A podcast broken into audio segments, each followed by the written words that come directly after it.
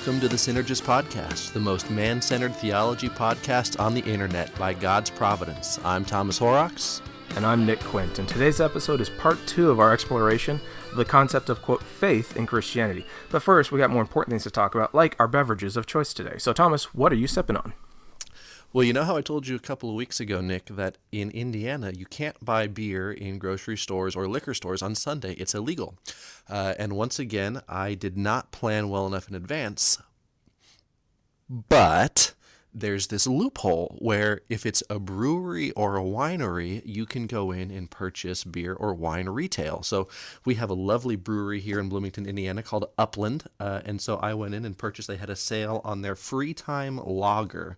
It's a light, crisp lager, uh, pretty malty, uh, really easy drinking. And it was like 15 beers for 15 bucks. So couldn't really beat that. No, you can't. That actually sounds pretty decent. Uh, I'm drinking uh, Ballast Point's Barrel Aged Victory at Sea. I bought this uh, last month, and I had some of it with my buddy Nick Stewart down in uh, down in Orange County, and we polished off two of these. Essentially, it's an imperial porter with coffee and vanilla flavors, and it's aged in bourbon and rye barrels. And so, if you Oh, leave man, it at room temp, really good. Oh, it's dessert, baby. Like you take a sip and you get you get that bitter coffee, but then the vanilla kind of sweetness and like oh the creaminess kind of kicks in, and basically you're drinking a like a mini chocolate cake. It's boozy, but not like a burn boozy. It's it's it's wonderful. So.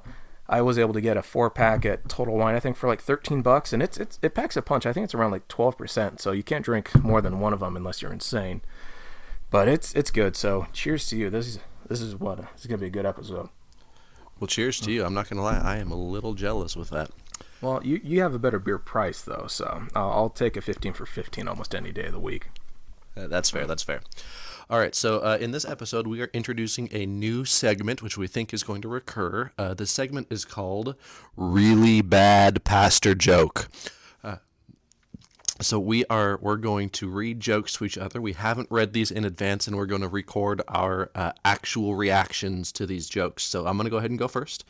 Um, so just to uh, let the, the people know, you live in California, right? In the bougie part of California. So my guess is there are a lot of surfers in California. Is that right? Yes, there are. They're mostly south of me, but that's the culture I grew up in. So yes, plenty of surfers. Okay, so so you'll appreciate this joke hopefully. Uh, what do you call a surfer who has pistis or faith in Christ? I can already tell this is gonna hurt so much. What? Righteous, dude. Oh, I hate this so much. All right. Well, for those who aren't still groaning, uh, here we go. I've got real, real, right real here. quick, hold on. I, I'm just going to put this out there as both a pastor and a dad and a connoisseur of puns. Uh, for for people like me, for punsters, a groan is just as rewarding and fulfilling as laughter. So just I'm imagine just more so. I imagine Yeah, more yeah. so. Sometimes. So no, I'll give it to you. It, it a good groan is a good groan. I'll give you that one. These you probably won't get a groan. You'll probably get an eye roll, but I'll take what I can get. So I got. I'll see if I can you. record that.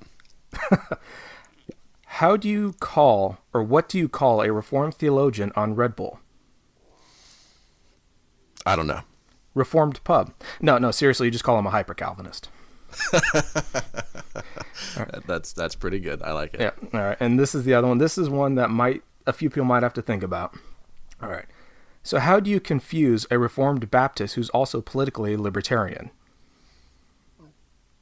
How do you confuse a Reformed Baptist that's also politically libertarian? Correct. I don't know. Ask him why the church is allowed to regulate worship, but it's bad for the government to do it. Bum bum bum. Da, da, da, da, da. Ron Paul. Yeah, that blah, first blah, one was way better. I think so. I think this one's a little too insider. Okay, okay. So that was uh, this episode's installment of really bad pastor joke. These are All right. so bad. Those are bad. They're terrible. Um, but that you know that's what we do, right? Um, so Nick, before we uh, jump into the actual content for this episode, we've been getting some questions uh, because the tagline for our uh, podcast is quote the most man-centered theology podcast on the internet. What's up with that? Well, as in fact there is, there's a quote from J.I. Packer, that wonderful Reformed theologian who sh- everyone should go read, That ties in nicely with our topic today and shows us an example of the quote man centered insult. And here's his quote One of the unhealthiest features of Protestant theology today is its preoccupation with faith. Faith, that is, viewed man centeredly, as a state of existential commitment. Inevitably, this preoccupation diverts away, or rather, diverts thought away from the faith's object, even when this is clearly conceived. As too often in modern theology, it is not. In Packer, you can find that in the Reformed doctrine of justification, and one can also find this sort of rhetoric from Dr. James White of Alpha and Omega Ministries. So, anyone who's had any familiarity with the online form of this debate will kind of understand the arguments and kind of rhetorical sleight of hand in there. So, just to be clear, when we say that this is a quote man-centered podcast end quote we're not saying that this is just a podcast for men right? We're, we're just sort of putting a positive spin on a sort of traditional calvinist insult right? Exactly. I mean it'd be really weird to have i don't know how you exclude women from listening to free content and stuff like that but as a matter of fact we are of course very pro women, supporters of women in ministry and my wife and I have an entire podcast on this topic, my wife Allison. It's called the Split Frame of Reference Podcast, where we go through explicitly major texts concerning women in the New Testament and Old Testament and some not so major texts. So if anyone wants to know how we feel about that, we have some great content over on that other podcast. And it's sort of also a play on words, isn't it? Where we're, you know, man centered because we're focused on uh, Jesus, you know, who, um, uh, you know, yeah, so we, you know we're, we're, we're centered. Uh, we center our podcast on Jesus, like we talked about in the first episode. Um, but like you said, you know we're, we're both um, you know when it comes to women in ministry, we're both egalitarian. We both support the uh, the ordination of women, the the service of women in the church. Uh, and as a matter of fact, I think we may do an episode on that sometime in the future to to show people how um, you know female leaders in the church really is not uh, prohibited by the Bible, how that's just um, rooted in some uh, bad theology, uh, bad interpretation of a couple of specific texts. Is that right? And how necessary it is for women to be involved in the local church as leaders and ministers, too. So, amen. All right, so before we move into the new content, let me just recap what we talked about last episode. Uh, one of the things that we talked about is when it comes to biblical interpretation, words and concepts need to be understood within their cultural context. Uh, words that were used back in the first century uh, Jewish and Greco Roman culture don't necessarily carry the same meaning that they carry today. Uh, and so, one of the things that we looked at in the last episode was how um, the Greek word pistis and the Latin word fides, both of which are uh, usually translated faith uh, or belief, um, in the ancient world, they were actually less about belief as we normally use the word, um, you know, mental assent or, uh, uh, you know, mental agreement with propositional content. And they were more about relationality. They, they were more about trust, faithfulness, loyalty, and devotion. Um, of course, propositional belief is included in that. Um, but it, it, was more those relational words of faithfulness, loyalty, devotion. Um, so what you're saying, Math- real quick, is it's it's not pure it's not merely a philosophical kind of word is what you're basically getting at right? Exactly exactly. It's, it's more than just mental activity i think is a way to put it. Um, pistis uh, fides is more than just mental activity. Um, we looked at, at, at, Matthew Bates' book, uh, Salvation by Allegiance Alone, and, and, he makes a really good case that um, in, in lots of cases, uh, pistis should be translated uh, not as faith, um, but as allegiance. And he um, he recounts this great story, which you can find um, in uh, the life of Flavius Josephus, where Josephus tells the story about how he caught a traitor who was trying to betray him. And Josephus says that when he when he caught this guy, he quote uh, offered to forgive him what he had done already if he would repent of it and be faithful, using the, the Greek word pistos there, be faithful to me hereafter. Um, and as you can tell, that has a lot of a connection with uh, what we see in the New Testament. Right, and so in today's episode, we're gonna start looking at some of the most pertinent biblical texts and and see how these if this understanding of pistis helps us make better sense of the New Testament in its entirety. Of course, we can't look at every single text, that's what commentaries and monographs are for. But we think that we've chosen kind of a, fair represent, representation of the verses in Scripture that most people kind of use. Um, but before we do that, we have two kind of major lexicons that are used. And lexicons are essentially uh, a way of distilling uh, groups of words into a kind of a, a way of uh, into certain definitions and, or glosses and categories. So you might have a hundred words for this, and you kind of try to boil it down to three or four kind of basic lexemes or meanings. And so, for example, Louw-Nida is a is a major lexicon, and for the pistis word group, uh, they they gloss it as that which is completely believable, what can be fully believed, that which is worthy of belief, believable evidence, proof. And so, as Thomas pointed out with uh, with uh, the idea of propositionalism, you can kind of see that idea working itself out in some sense throughout the Louw-Nida gloss. With uh, Liddell Scott Jones is a it's a it's a much more ancient form of Greek, and so you've got a lot more meanings to it. So you have uh, glosses of good faith or trustworthiness or faithfulness or honesty in a kind of a commercial setting, you have credit or trust. Uh, in theological, you have, of course, faith and belief, which is opposed to sight and knowledge in some sense. Uh, assurance, pledge of good faith, warrant, guarantee. So these are very. It's not merely as we've talked about propositional. It's it has a relational connotation. It also can be used as as a, a means of persuasion in terms of argumentation. So the two aren't necessarily excluded, but we often in the New Testament, at least in the church, we kind of emphasize uh, propositionalism over and against relationality and lifestyle orientation. And Let so, me jump in here real quick. Um, yeah, go for it. Just to, this this isn't in our outline, so I'm kind of ad libbing here. Um, but when we talk about lexicons, uh, a lexicon isn't like an ancient dictionary. Louw-Nida, what they they were not ancient Greeks who wrote a dictionary, right? Okay, so in other words, we look at these these lexicons, and these lexicons are done by modern people who are looking back at the use of ancient words. Uh, and so sometimes they can be uh, helpful and sometimes they might need correction, right? Correct. And a lot of times, too, you also need to consider not what the glosses are, how they define the words, but the, the resources themselves, where these words occur. So if it occurs in Aristotle or Josephus or Plato or Philo of Alexandria, you need to look at each one individually because, I mean, you'll see even in, in, in, uh, in BDAG, Bauer, Denkart, and Gingrich, kind of the standard New Testament lexicon, there's certain words that you look at the gloss in the New Testament, it doesn't really fit. But doesn't mean it wouldn't fit elsewhere in a certain gloss. But all this to say, a, lexicon is authoritative in the sense of, of accumulation of occurrences of a, of a word but it, it is not always accurate or precise because it's a modern attempt at getting back to the ancient world. So, I mean, think about it. We're 2,000 years removed from the time of the New Testament. There's going to be linguistic uh, goofiness that we have to deal with, is I think what we're kind of trying to communicate here. That's good, and I think maybe in a future episode we might even talk about the best way to use uh, a lexicon in, in studying scripture. Uh, but I just want to point out that along with that, uh, last episode I mentioned this book, Roman Faith and Christian Faith by Teresa Morgan, uh, and she goes in. It's basically it's a 500 page book examining the. It's basically a 500 page word study on just pistis slash fides in the ancient Greco-Roman world. Boy, that um, just sounds like a fun read. just 500 pages on a single word. So, so, so uh, to our listeners, we read that stuff, so you don't have to. Yes, and so you don't uh, have to spend the money to buy the book. Good lord, that's right. Some of these that's books. Right. All right, so uh, now that we've kind of brought it down a bit, uh, let's start with kind of the most famous verse of all time. It's John three sixteen, and I'll read from the NRSV, and that is for God's holy word. For God so loved the world that he gave his only Son, so that everyone who believes in him may not perish, but have eternal life. And every English translation we can kind of look at translates this phrase we're considering as whoever believes in him. It's a pisteuon, it's, it's a participle. And so the one who pistises unto him, it's an act of faith, allegiance, loyalty, faithfulness, and that's contained in kind of the idea of the present participle. It's something that is uh, that has been act, that is being acted upon.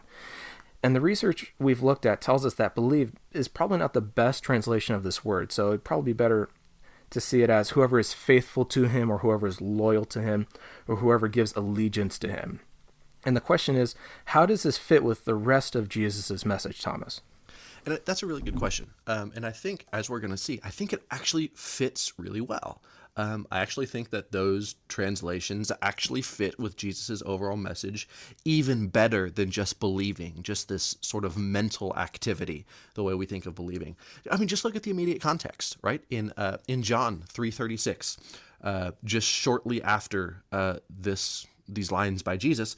Um, or John, uh, John the Baptist is speaking about Jesus to his followers, and he says, Whoever believes in the Son, Whoever pistises in the Son has eternal life, uh, whoever disobeys the Son will not see life, but must endure God's wrath. And so we see here uh, that disobedience is presented as the opposite of pistis slash faith. So uh, if if if on one hand you have pistis, on the other hand you have disobedience, and these are presented as opposite, then that shows that there has to be some there has to be something more to pistis than just mental activity. Um, and so disobedience is presented as the opposite. We actually see this um, in several other places in Scripture as well. I mean, uh, notably in Hebrews chapters 3 and 4, where uh, the opposite of faith is presented as not just unbelief, but also disobedience. Hmm. Uh, and, and this is consistent with Jesus' entire message, right? Uh, in Luke chapter 6, verse 46, he says, Why do you call me Lord, Lord, but not do what I say, right? He emphasizes a lot a lifestyle that's lived in participation with God's call. Uh, at the end of the Sermon on the Mount, he says, Everyone who hears these words of mine and what? Acts on them, right? Puts them mm. into practice, would be another yeah. translation, will be like a wise man who built his house on the rock. Uh, in the Great Commission that we're also familiar with, Jesus tells his disciples, uh, Go therefore, make disciples of all nations, baptizing them in the name of the Father and of the Holy Spirit, and teaching them to believe right things about me. No, that's not what he says. He says, teaching them to what? Obey everything that I've commanded you. So, uh, this, this idea of pistis meaning allegiance or loyalty or trust or faithfulness, more than just um, you know mental activity more than just belief um, really seems to fit better with jesus' overall message and, and mission than just belief. and this is not a minor point. This is a major thing. Faith as trust in who jesus is leads to action based on that trust. And so we have a couple of examples from the gospel. So matthew 9 2 uh, quoting from the CEB, the Common English Bible. People brought to him, that is Jesus, a man who was paralyzed, lying on a cot. When Jesus saw their faith, their pistis, he said to the man who was paralyzed, Be encouraged, my child, your sins are forgiven. He saw their faith. He didn't see their mental activity. He didn't see any sort of propositionalism. You know, he didn't see an equation that they gave to him. He saw the actions they took based on their belief or their trust in who he was and what he could do. And this suggests too, and this is something that gets kind of downplayed, I think, in the Christian church. This suggests that the community of faith has an influence upon upon Jesus and others. In this, in the, at least in this instance, and I assume for the for the rest of, of us today, and their initiation of hospitality and kindness for the sake of their friend leads to the handicapped person being raised up, his sins destroyed, and his body restored. And so, in this sense, you have faith precedes the healing process and showcases, I think, God's love not only for the marginalized among us, but for those who seek and help those who cannot help themselves. So, you have kind of a biblical faith as a communal faith that seeks to love all people without restriction and do the best you can for them, kind of like a marriage. I think, in some sense, actually, you, you seek the best for this for your spouse. That's right. You don't just believe things about your spouse, but you you have uh, trust and faithfulness and allegiance to your spouse, and that's demonstrated by your actions. Um, we have a similar record in Matthew chapter 15, uh, the story of the Canaanite woman who comes to Jesus uh, asking for um, her daughter, who's been demon possessed, to be healed. Uh, and, you know, uh, when when Jesus initially refuses, uh, the text in, in verse 24 says that she prostrated herself before him and called him Lord. Um, and one of the things I, I think that we don't necessarily recognize in our culture because we don't have kings, but this is exactly how people treat kings. Um, the, the the prostration, the the term Lord was a, was a term that was uh, used for Caesar and other people in authority, um, and it was after seeing this, after Jesus sees her do these things, she prostrates herself before him and calls him Lord. Uh, Jesus sees these actions and he says to her, uh, Woman, great is your faith. Woman, your, your pistis is great. So, in other words, he, you know, he was able to understand uh, her actions and he called those actions great faith. And so, what we see uh, again in Matthew 15 uh, is that faith or pistis is a recognition of who God is and what God does, but not just that, it's action based upon that recognition. So it's it's it's the mental activity, but it's it's more than that. It's the action that follows. And this tells us too something about just the character of Jesus, just eh, just in an incredible way. That a woman approached him without fear or respite, kind of illustrates his own recognition of her character. That is, despite her limited social standing as a woman in the ancient world, no one else in the Gospels has this sort of faith this great faith, this great allegiance or loyalty or trust in who Jesus is. And this illustrates, I think, that Christian faithfulness is not kind of an aloof or gendered ideal. It's an equalized reality amongst God's people. That a woman exercises faithfulness despite her dire circumstances is a great reminder to all of us of the power of pistis, of faithfulness to what God has done, and our need to be an imitator of her. And so this this text, I think, carries a really powerful uh, practical reality. And as John Wesley says in his explanatory notes on the New Testament, faith is the reliance on the power of and the goodness of God. And so the fact that she recognizes Jesus for who he is, oftentimes in the New Testament, it's, or in the Gospels, it's women recognizing how wonderful and good Jesus is and who he really is, hence the messianic secret. You get the sense in which the power of faithfulness is the lived experience and the trust in who Jesus said he was. And it essentially means just taking Jesus at his word. And I think a lot of us kind of miss this this this great idea of just living into who Jesus actually is. Yeah, absolutely. Um, and, and this whole idea that that pistis is more than just mental activity actually fits really well with uh, probably the most famous passage on faith in the Bible, which is Hebrews 11. You know, that, that great hall of faith, as we like to call it in, in Christianity. It, talks about all those, um, you know, Old Testament saints and, and their acts of faith. Um, and actually, in the beginning of that chapter, uh, we get a, a biblical definition for faith. Um, and this is how the writer of Hebrews describes it. He says, Now, faith, now pistis, is the. Um, assurance, confidence, foundation of things hoped for, uh, the conviction, assurance, or proof of things not seen. I'm sort of mixing some different translations together there because I think it those words are um, uh, they're they're multivalent. They've got several different meanings. Uh, but but sometimes this verse in, in Hebrews 11, 1, um, sometimes it's used to support like blind faith, right? Faith is the substance of things not seen. You just got to take it on faith, brother. But but that's really not what this verse is is stating at all. Um, that that word in the first clause um, that's translated as assurance or confidence usually it's the greek word hypostasis uh, hypostasis. And one of the meanings for hypostasis is foundation that which underlies something else. And so if we understand faith as the foundation of things hoped for it helps us make a lot of sense. Our, our hope is built sort of on this foundation of trust uh, towards god let me give you an example, Nick. Uh, if I lend you 20 bucks, I hope to see it again. Uh, um, and that hope is based on the trustworthiness or the faithfulness that you have already established. And so that's what Hebrews 11 is telling us that that our our hopes are based not on this blind faith, but on pre-existent uh, established trustworthiness and faithfulness on God's part. Um, and this is exactly what we see uh, with the heroes of faith uh, in the Bible uh, that that we read about in Hebrews 11. Verse 2 uh, in Hebrews 11 says, Indeed, by faith, by pistis, our ancestors received approval.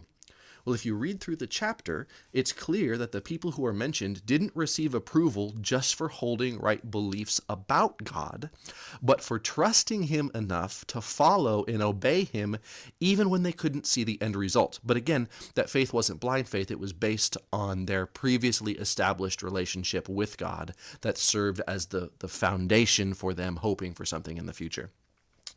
Um, and then verse 6, that famous verse 6, uh, without faith it's impossible to please God. Um, for whoever would approach him must believe that he exists and that he rewards those who seek him. Uh, so, so as we as we see here, propositional belief about God is important, right? We have to believe that that God exists, that He's powerful, that He rewards us. But but that propositional belief is just the beginning. It's not the entirety of biblical pistis or, or biblical faith. And we also miss too, I think, this really powerful image of hope, of anticipation, of of expecting that God will act as God's character has been revealed in Christ. And I think that's something Hebrews and a lot of texts kind of hint at, this kind of anticipation of of of waiting for God to come back and to vindicate and rectify what he has said he's going to do. And so I think we've got we've done a really good job uh, establishing kind of both from ancient culture as well as from scripture that genuine pistis leads to concrete action. But we've got this kind of proverbial elephant in the room that we haven't addressed. So, Thomas, what is this elephant in the room that's kind of staring, that's doing? Yeah, so so it, it's it's a big elephant, and it's sort of staring right at us. Um, and, and that elephant is that if, as we have argued, that action and obedience is inseparable from genuine pistis, uh, then what in the world does Paul mean when he says that we are justified by pistis apart from works? Um, I mean, that's a really good question. Uh, I got my nose kind of right in the middle of my beer, so why don't you tell me what the answer is while I enjoy this real quick? Well, uh, th- there there are several possible answers, um, but I you know I think the the burden of proof is sort of on us here. Uh, Paul says that we're justified by pistis apart from works, and we're sort of arguing that well works are inherent to pistis, uh, and so I think one of the ways that we can understand what's going on here um, is that when Paul speaks of works, works is often shorthand for works of Torah or works of the law, referring specifically to those Jewish identity markers of circumcision, things, uh, uh, Jewish identity markers, things like circumcision, things like kosher eating um, that were specific to Torah specific to Jewish identity. You want you want to add to that a little bit? Yeah, that those things kind of are what marked or distinguished Jewish people from their ancient Near Eastern contemporaries, and also in their ancient uh, Roman Empire context, which they also thought you know they thought if you want to just do a, a study on Roman views of Jews, it, it gets pretty grotesque and bizarre and racist pretty quickly, but a lot of it stemmed from their practices, and so you get into this interesting texts um, uh, specifically like say galatians 2.16 and i'll quote again from the ceb because they're usually right. Uh, however we know that a person isn't made righteous or justified or vindicated uh, by, the, by the works of the law or works of law but rather through the faithfulness of jesus christ. We ourselves believed in jesus or christ jesus so that we could be made righteous by the faithfulness of Christ and not by the works of the law, because no one will be made righteous by the works of the law. And so, whatever one can kind of say about works or works of law, it must be Christologically centered. And so, vindication or justification and faithfulness are kind of uh, coalescing uh, together in this verse, and we see God and Christ kind of working together with humanity. And so we get this sense of the Christ faith we've already talked about. And so it's not, of course, something we can do, but I think you've got something really interesting, uh, especially in regards to forgiveness. So why don't you jump in with that, Thomas? Because you got some really interesting stuff here. Yeah. So one of the things we want to make sure that we emphasize here is that you know when we're talking about the the inherent action associated with pistis, uh, we we still obviously we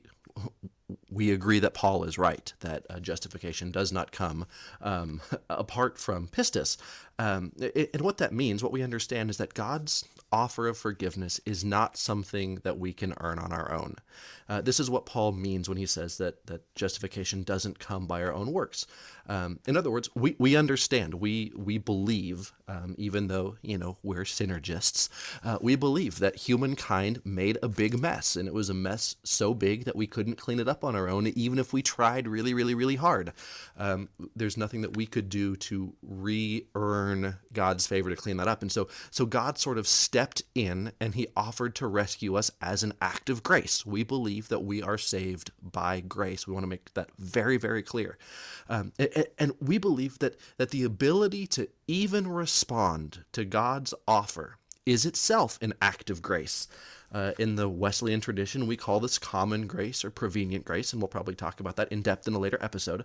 Um, but that that the I, the the ability to even accept God's offer of forgiveness is an act of grace. Um, and then finally, the ability to live in a way that pleases God, the ability to carry out the actions that God requires, uh, we need the empowerment of the Holy Spirit to do that, and we can't do that on our own. So that's why, with all of these things, we can't boast. Um, you know, if we do boast, we boast in the Holy Spirit who works in and among his people, not among ourselves. So even though we're arguing that pistis does require certain works. Those are not works that we can do on our own. We can't respond on our own. And so we agree with Paul that that we are saved through pistis and that, you know, and and by grace, not, that we can't do it on our own. Right, and we also forget too, in some sense, I think that we often assume the Holy Spirit doesn't work in the world, and so I think in the in the Wesleyan Holy tradition, uh, and especially our pneumatology, the Holy Spirit, with regards to prevenient grace, is always working in the world. It's not as if God has left Himself without a witness.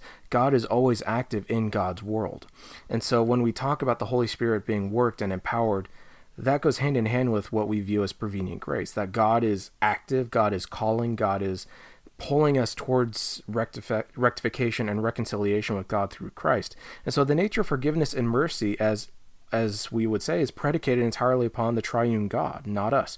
God is free to be merciful to whoever he, well, darn well pleases. And Christ, as the faithful Son, exemplifies what pleases God for us, and we therefore imitate Christ. And so everything that we talk about regards to the it's it's everything in Wesleyan tradition is predicated upon the Trinity and the blessed union of Father, Son, and Spirit, and our imitation of Christ by the power of the Spirit for the pleasure of God. And so I think that's where we're kind of getting at with this is we don't want to demean works and separate them, but we also want to be sure to basically go where Paul goes, and Paul doesn't seem to have a problem here. It's vindication and rectification and human faithfulness are basically works of God that we participate in. And so that hence the word synergist, as we've said before. So yeah. Yeah, exactly.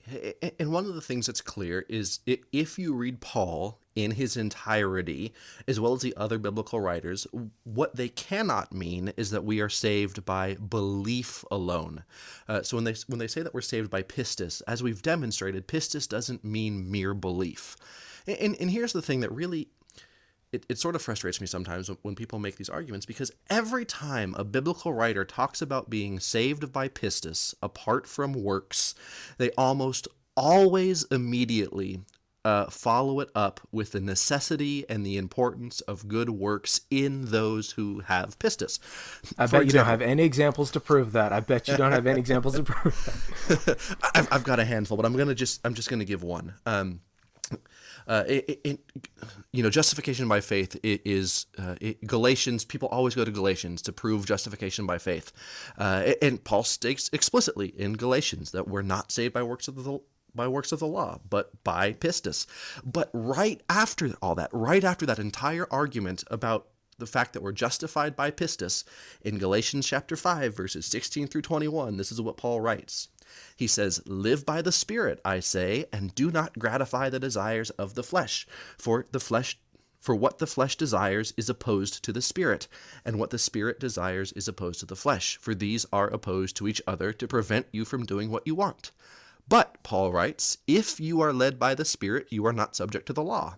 Now, the works of the flesh are obvious fornication, impurity, licentiousness, idolatry, sorcery, enmity, strife, jealousy, anger, quarrels, dissensions, factions, envy, drunkenness, carousing, and things like these. I am warning you, Paul says, as I warned you before. Uh, those who do such things will not inherit the kingdom of God. This is what Paul writes about these kinds of works. In other words, belief is not enough. People who just believe but have licentiousness, idolatry, sorcery, enmity, strife, all of these things, Paul says will not inherit the kingdom of God. Yeah, and it does two things here, and I think this is really important. So, when my our Reformed brothers and sisters complain about kind of the easy believism of, say, mainline or you know just big mega churches or whatever, they're onto something here. So, it's not as if you know there's not a point to this, but the problem is too is the language of inheritance, the language of of whatever theological construct you want to kind of work with with Paul, every time he makes these big theological points, it always disseminates into ethics. It's always ethics. Being led by the Spirit is not a cause for sin. Rather, the calling of the Spirit is the highest ethical demand of all for all Christians. It's higher than the law of Moses or any other law. And that is something I think we, we kind of miss. We can kind of poo poo the easy believism of so called mainline churches or, you know, whatever you want to call them. But at the end of the day, these ethical demands are predicated upon theological uh, beliefs that Paul has, but it's not merely the theology. It's not as if theology is enough. You need ethics. It's not to say ethics and theology are separated. For Paul, it's an entirely integrated enterprise, and I think that's something we really need to focus on. I- I- Exactly, and it's not as if the ethical component is is an optional add-on. Uh, I mean, this is what that's what Paul says. He says, "If you do these things, you will not inherit the kingdom of God." And and so some people have tried some really strange theological gymnastics to say things like, "Well, inheriting the kingdom of God doesn't refer to salvation, but to rewards." But that, that just that doesn't hold up uh, to exegesis. That doesn't hold up to good hermeneutics in, in any way. Um, it's an argument that's based mostly on a misunderstanding of faith or pistis only as belief instead of understanding it holistically as loyalty, faithfulness, allegiance, uh, embodied uh, faithfulness to God, uh, and obedience. Yeah. I mean, justification or rectification or vindication, however you want to translate or render dikaiosune, that righteousness language, whatever it is, it's predicated upon one's life lived in faithful loyalty to the Son of God by the power of the Spirit for the glory of the Father. Salvation or liberation from sin and death is therefore an ethical life. And so, and this is kind of a tangent, but I feel it's worthy of being kind of mentioned. That's why I kind of bristle when I hear some of my Reformed brothers and sisters kind of make light of, of, of that they're hungry for more than lessons on morality. Uh, I'm a big fan of Doc and Devo podcast, and Joe Thorn's. You know, if I were Reformed Baptist, Joe Thorn would be my Pope, and Jimmy Fowler would be, you know, Pope, you know, too. But I want to scream morality or ethics is central to the Christian life, and it was specifically central to the life of the Son of God. And so we, as we pledge our faithful allegiance to Christ, we're not we're basically saying Trump is not Lord, Piper is not Lord, Wesley is not Lord. The messianic son who loved us and gave himself for us is Lord. And that demands our ethical allegiance and the scripture's moral demands on us not inheriting the kingdom, that's political language, are Christologically heightened. It's not, of course, to pick on, on the Jofo, because I love the Jofo, but it is to say we've got a major pendulum swing here away from kind of the ethical nature of Scripture. And I know they don't take it that way, but the language we need to use is must be saturated in the ethics of Scripture and in the and in the the morality lessons that Scripture is trying to teach us. It's not as if Scripture is you know silent about how we're supposed to live. So, and you had something about James, which I think is really important. So take over. Yeah. Well, you know, and that that's the thing. I mean, James, which with you know Luther famously referred to as that epistle of straw, right? Because he, he says some, he, he, says some pretty strong things about this idea that we can be justified by belief alone. Um, so I'm just gonna I'm gonna read this sort of long section um, from uh, James chapter two, verses 14 through 26, because it's it's really uh, it, it, it's central to what we're talking about here. James writes. What good is it, my brothers and sisters, if you say you have faith but do not have works? Can faith save you? Question mark. If a brother or sister is naked and lacks daily food, and one of you says to them, Go in peace, keep warm, and eat your fill, yet you do not supply their bodily needs, what is the good of that? So faith, by itself, if it has no works, James says, is dead. But someone will say, You have faith, and I have works. Show me your faith apart from your works, and I, by my works, will show you my faith. Uh, then James goes on, he says, You believe that God is one? Good. Even the demons believe and shudder. that's the most like to... brush off your shoulders kind of like rhetoric slam right there. That's that, that's my boy James. You got to give it to him on that. That is a biblical mic drop. Basically, um, yeah. He he yeah. dropped his, his quill and just walked away. He's like, nah, I'm out. I'm out. Hashtag I'm out. That's right. And then he goes on. He gets he gets a little snippy here. He says, "Do you want to be shown, you senseless person, that faith apart from works is barren? Was not our ancestor Abraham justified by works when he offered his son Isaac on the altar?" you see that faith was active along with his works, uh, and faith was brought to completion by the works. Thus, Scripture was fulfilled Abraham believed God, and it was reckoned to him as righteousness, and he was called the friend of God. And then James writes, he just, you know, he says, You see that a person is justified by works and not by faith alone. Likewise, was not Rahab the prostitute also justified by works when she welcomed the messengers and sent them out by another road? For just as the body without the spirit is dead, so faith without works is also dead. James was not playing around, my friends. Um, it, you know, it, and some people here have argued um, that James is actually pushing against Paul here. He's arguing against what Paul writes in Romans. But as we've seen, and, and as as we're going to see, Paul himself actually talks about the necessity of good works and obedience. Yeah, and you get it's this great text that a lot of commentaries I read on Romans they kind of don't know what to do with Romans 2. It's where they know what to do with Romans 1 and Romans 3. Romans 2 is kind of just the, the odd little stepchild that kind of gets left in the corner. And so I'm going to read this. This is the Common English Bible. Quote, You are storing up wrath for yourself because of your stubbornness and your heart that refuses to change. Notice the human element here to change. God's just judgment will be revealed on the day of wrath God will repay everyone based on their works. On the one hand, he will give eternal life to those who seek, I'm editing the CEB, who seek for glory, honor, and immortality based on their patient good work. But on the other hand, there will be wrath and anger for those who obey, obey wickedness. So you have obey wickedness, it's kind of basically saying disobedience. Obey wickedness instead of the truth because they are acting out of selfishness and disobedience. There we go. There will be trouble and distress for every human being who does evil, for the Jew first and also for the Greek.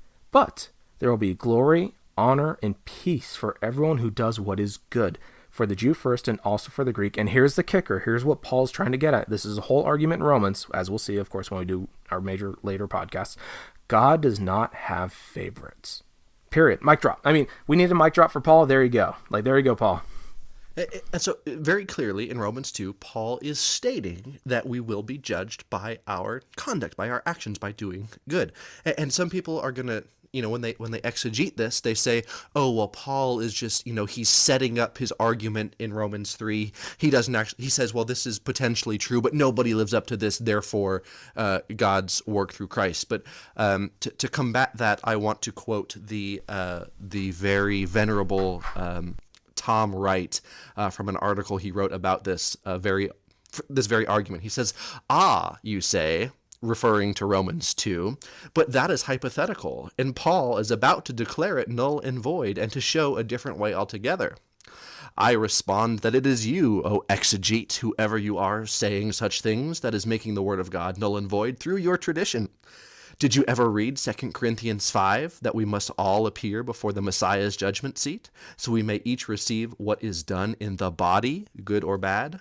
Who wrote that verse? Ed Sanders? Tom Wright? No, Paul. Or, back in Romans, what about uh, chapter 14, verses 10 through 12, where each of us will give an account to God at his judgment seat? How do you fit that into your system? Unless you can, you have stopped reading Paul and have instead imposed your own scheme onto him. Uh, for Paul, uh, future justification will be in accordance with the life that has been lived. He does not say we will earn it. He does not say we will merit it. He says we will have been seeking for it by our patience in well doing.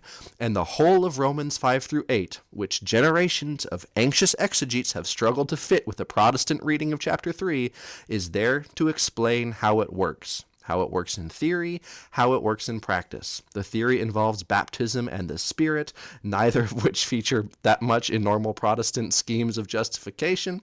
Uh, the practice involves reckoning that if one is in the Messiah, one is dead to sin and alive to God and then on that basis and in the power of the Spirit, putting to death the deeds of the body. If that is not happening, then according to the logic of Romans 8 5 through 11, it must be questioned whether one really belongs to the Messiah at all. And at that point, NT Wright dropped his mic too. We just got we got a bunch of dropped mics all around. Yeah, here. basically, NT Wright always drops his mic, but he did so very with gusto there. Eh, and so, so jumping back to James, what we see here is, is that it, it, appears that it, uh, James is not contradicting Paul. We see that Paul is right along James. They're saying the same thing, but in different ways. What, what's happening in James is, is, there were some people in the early Christian community who were already reducing pistis to mere propositional belief. Um, Perhaps they had understood Paul just like some people today misunderstand Paul, and they take his words out of context uh, without reading to the end of his letters uh, and getting to those ethical sections at the end of every one of his letters. Um, but the, the point James is making is that if mere agreement with propositional truth was enough to save, then even the demons would be saved. Uh, because they have right theology. It's not only right theology that saves. James here is using pistis to mean propositional belief as a way to illustrate the silliness of his opponent's idea. What he means is true pistis is more than just mental activity, it's embodied loyalty, faithfulness, and allegiance. He says, Our lives belong to God, not to mere propositionalism that excludes the ethical demands of Scripture as if they're optional add ons. Sorry, I, it's Sunday. I'm preaching. Yeah, no, it's yeah, preaching every day is a good thing. So preach.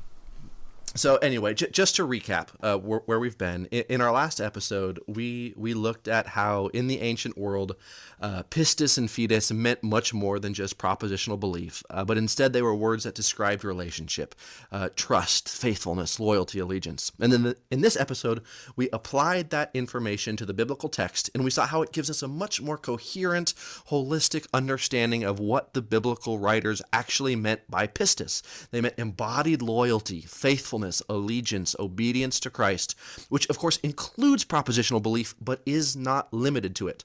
Um, so, Nick, what are we going to talk about in the next episode? In the next episode, we're going to ask basically what is the Bible and what do we do with it? And that's going to not be, of course, limited to that one episode. This is going to be kind of a mini series we're going to be going over. But uh, we've got something kind of new we wanted to do, and we're going to do a prayer request for us personally, uh, and then we'll get uh, more into that. But basically, I had a, an awesome meeting with Dr. Michael Bird from Ridley College down in Melbourne, Australia. And I applied to do a PhD in New Testament under his mentorship. And so uh, I'd like I'd love prayer for that if you guys are praying or sending up happy thoughts or smoke signals. Um, also, I have a potential job interview coming up, or actually, it's not potential; it's been actualized. I'm having an interview for a pastoral teaching pastoral job uh, in about two weeks. And so prayers that God's will be done and that I would remain faithful to God's call in my life. And Thomas, you've got a re- you, the most important prayer request of all time, I imagine. It's the best prayer request. Uh, what is your prayer request? Well, uh, as we're recording this, my wife is three days past her due date. We're expecting a little boy. Uh, but by Yay. the time you all are listening to this, uh, which will be about three weeks from the time we're recording it, we will have uh, a, by you know, God willing, a newborn baby boy. Uh, will his name be the... Nick? His name's got to be Nick. You got to name him Nick. Uh, uh, we'll, we'll see. We'll see about that. Nick. Okay. All right. All right. I'm cool with that. But yeah. So so but... all of the all of the cuteness and the chaos that that comes with that.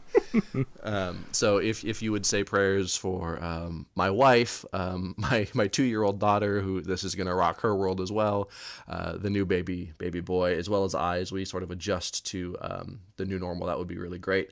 Um, and if you one of the things we want to do, if you have any prayer requests, if our listeners have any prayer requests, if there's anything that we can be joining with you in and supporting you in prayer, uh, hit up our email, uh, synergists at outlook.com, S I N N E R G I S T S at outlook.com.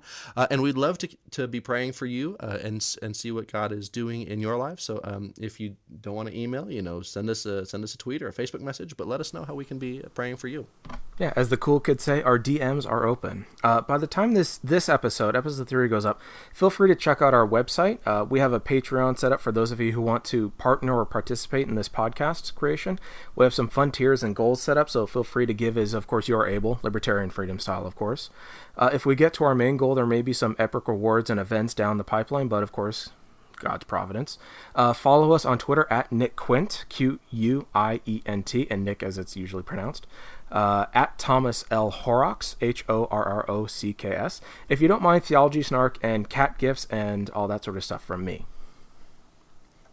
All right. So if, if you like the alternative voice uh, that we are providing among the sort of uh, ocean of reformed podcasts out there. Did you know uh, there's a reformed podcast on gaming? That's pretty cool. Like I thought that was pretty cool when I found out about that. That, that is pretty cool, but it, but it also shows how how widely outnumbered we are.